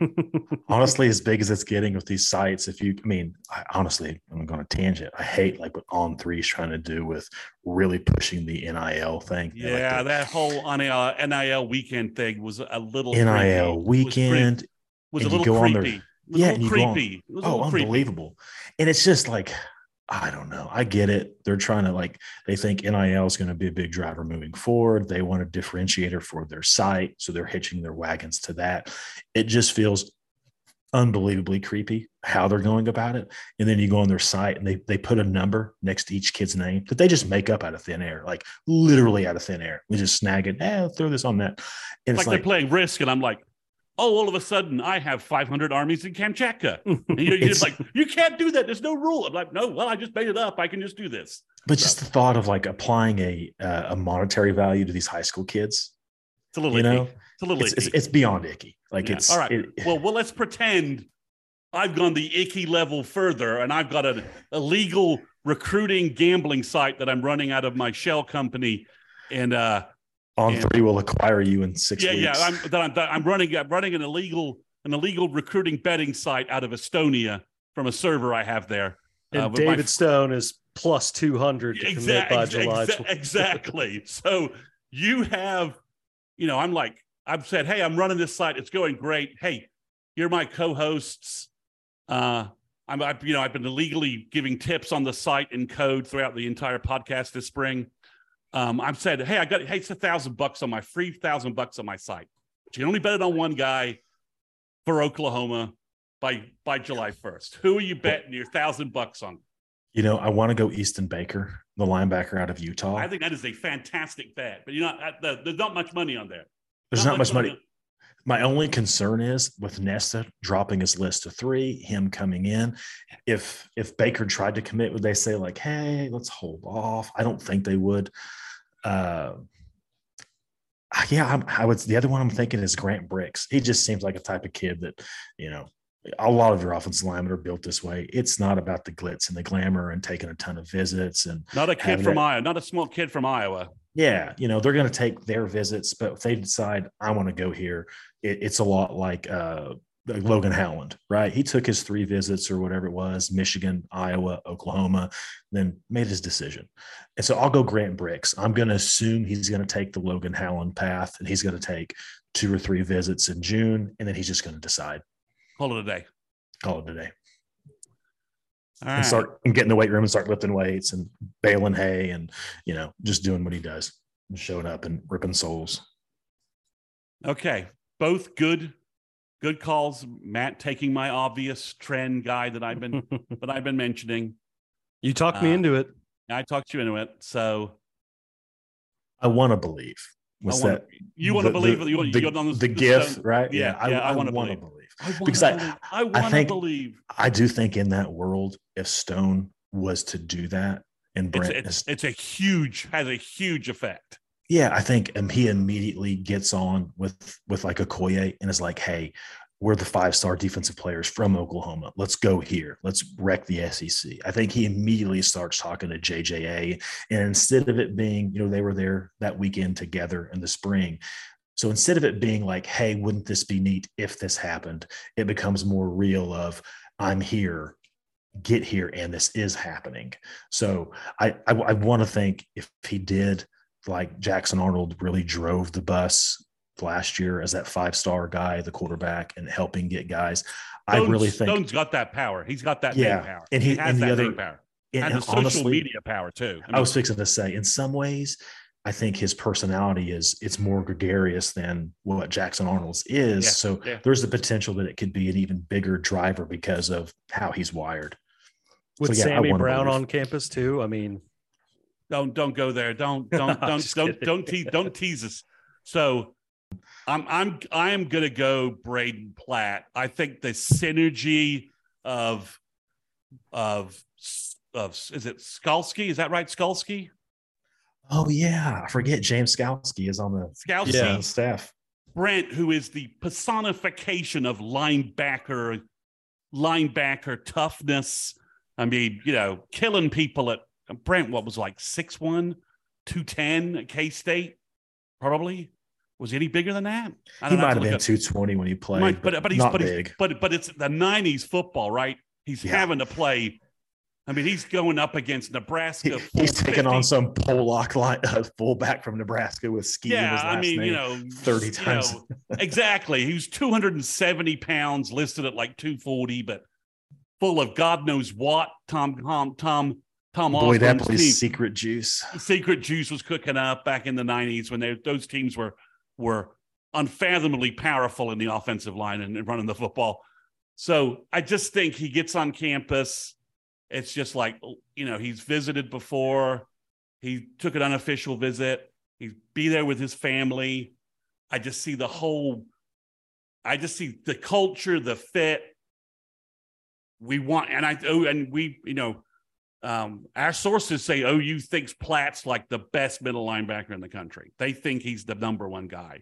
I'm I think their, o- I'm not the source, but I, I fall yeah. in line with, yeah. with that thinking. I think he's. So, Yeah. So I think that there's so much synergy there, and maybe he doesn't fall that weekend, but but he's the sixteenth, so I've got like fifteen days from then for him to fall. That maybe it's just like, this is where I want to go. The parents are like, you know, we love this place. This this fits what we want for you, and it just it falls like within four. You know, let's sit back and not not get overly hyped from the visit. I don't know that he has a lot of the visits scheduled, and no one like the power of Oklahoma.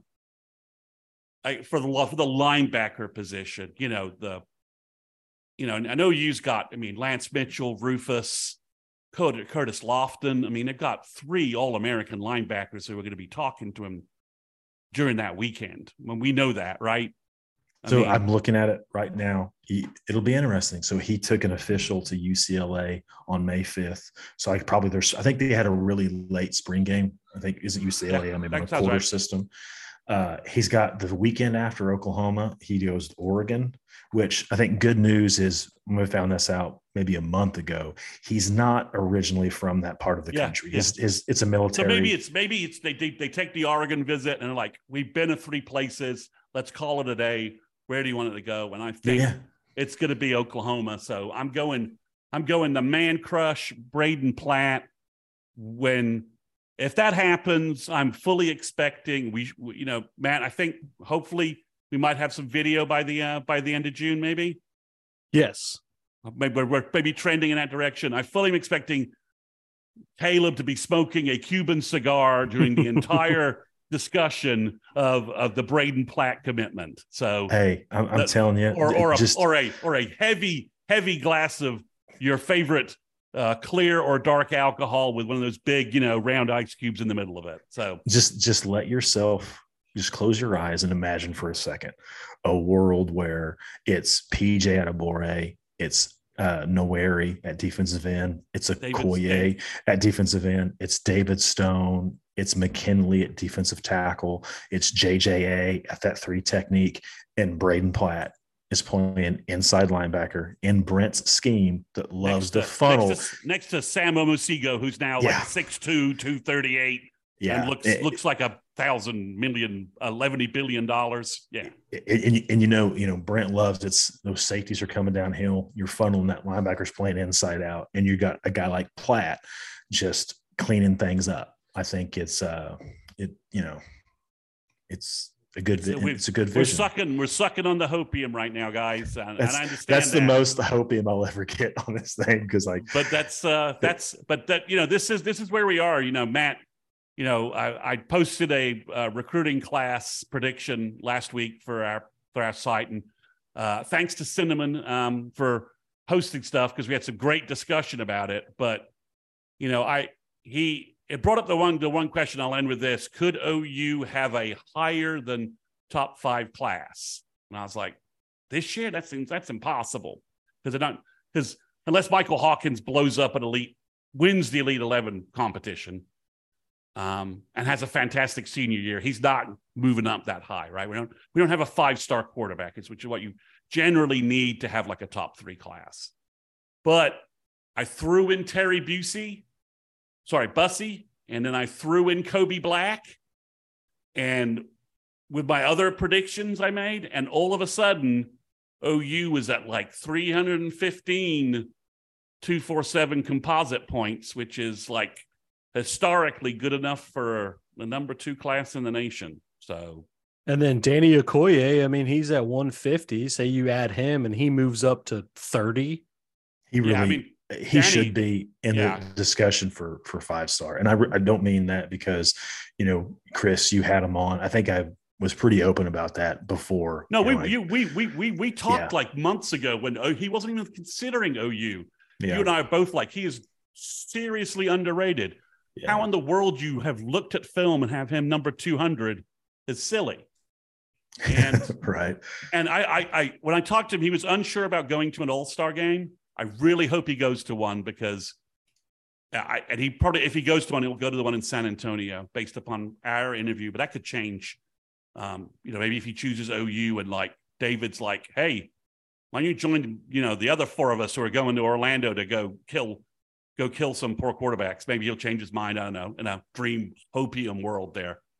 Um, but yeah, I hope he goes to an all-star game and just, and, you know, and if he dominates, yeah, he could easily be, Matt, to your point, both he, Kearney, um, J J A, he's going to be a five-star once everything gets all shuffled around the other services, get off their butt and realize he's he's he's elite. They, someone's still listing him like two hundred, so I'm like, you're you're you're full of, you're on crack. Well, Devin um, Jordan's not even really ranked. Devin Jordan's uh, not even even ranked, and and Easton know, Baker's in the thousand. Yeah, know. And K J Daniels, you know, is also pretty highly, you know, is pretty underranked, I think. Um, if, you know, so yeah, so is, is something silly like a top two class possible? I didn't think so. And then I reran the hopium numbers and, and, uh, and did that. And, you know, again, Sammy Brown is on O U's campus. He, he just, he, you know, classic official visit season. He's just raving about his Tennessee visit he just took. So the other guy, I, I, I do find, I just think it's, it's getting very interesting, and, and we'll see. And, and tell me if I'm, again, uh, maybe I am looking too much into this, but it, Dominic McKinley, I just find it interesting that he's said, you know, he's been open that, hey, I'm not this lock for L S U that everyone thinks I am. What do you think? He's got June locked in for Ohio State, Oklahoma, Texas, Texas A and M. L S U's not listed. Is he holding out and going to take that late visit? But he's also said he wants to have it done before, uh, you know, before the year. I mean, is there is there a world where Oklahoma could sign McKinley, J J A, Nigel Smith, and Stone, and and Terry Bussey or Zion Reagan's that wide that's fourth wide receiver? Nah, I don't care about wide receivers. Let's get some more daddies. But and Okoye uh, yeah, and Nwanery and Okoye and Nwanery and, and and either Gilmore or and then and then C J. What's his name? Um, C J. Uh, there's a guy from Georgia who's unofficially visiting oh. this weekend. He's unreal on tape, and he's like top seventy-five in the nation. He's six five, two thirty, rush end, and he's like back. It's second time he's back at O U in like sixty days. Um, yeah, it's it's it's crazy. It's yes, could okay. So here's what I think: O U could get his verbal commitment. The part I'm unsure about is can they hold on for three months and actually get his signature without some, you know, bucket of euros or francs showing up. Bitcoin. In his Bitcoin. Well, something from Europe, you know, like, like the, you know, it's Louisiana. So, you know, eh, it's like the Napoleonic Code. So, you know, they show up with like, you know, hey, here's a hundred thousand euros for you. And he's like, euros, it's New Orleans. It's New Orleans. It's all right. It's all good. You can use, you know, it, you can, it's, it spends in New Orleans. No problem. So, Can they can they survive the rush that L S U will have to put on put on him? Um, you know, if especially you know, especially if O U doesn't have a great season, right? But if you know, the ideal thing is you get McKinley in Jan- in July. L S U lays a massive egg against F S U to start the season.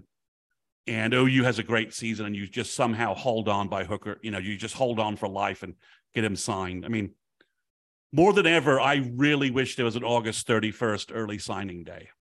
I agree with that. Because I'd right. love to get these guys locked up. So that's my last thought for the day. So yeah, yeah. Before we get to be. too carried away on a a three thirty composite class, um, we'll go ahead and wrap up this episode. A uh, little longer than usual, but there was a lot of info to, to go over, a lot of news. Uh, we wanted to preview the ninth and sixteenth weekends. Uh, we'll be back next week to talk, uh, Chris, I'm assuming a lot more about June ninth weekend since we'll be recording right before that. We're gonna uh, it's going to be a heavy Caleb, heavy Caleb analysis uh, episode. So Caleb, be ready. Yeah, so look forward to that next week. Um, Circle back to Sooners three sixty dot com to check out the latest news on some of these portal guys uh, that we're trying to add apparently uh, for the fall. Uh, we've got some news on there. Uh, and check out the visit trackers on the board as well. We'll be adding to that.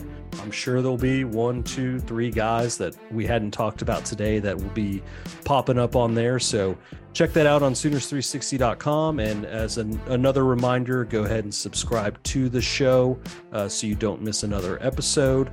Uh, we talked about Reggie Pearson a little bit on the show. I'll tease that a little bit. Uh, the Reggie Pearson show, we have announced that. That will be coming uh, this month. Um, Shout out to Reggie, uh, first Sooners three sixty athlete. So we're pretty excited to get that going as well. And again, head over to Sooners three sixty dot com and we'll see you around the water cooler.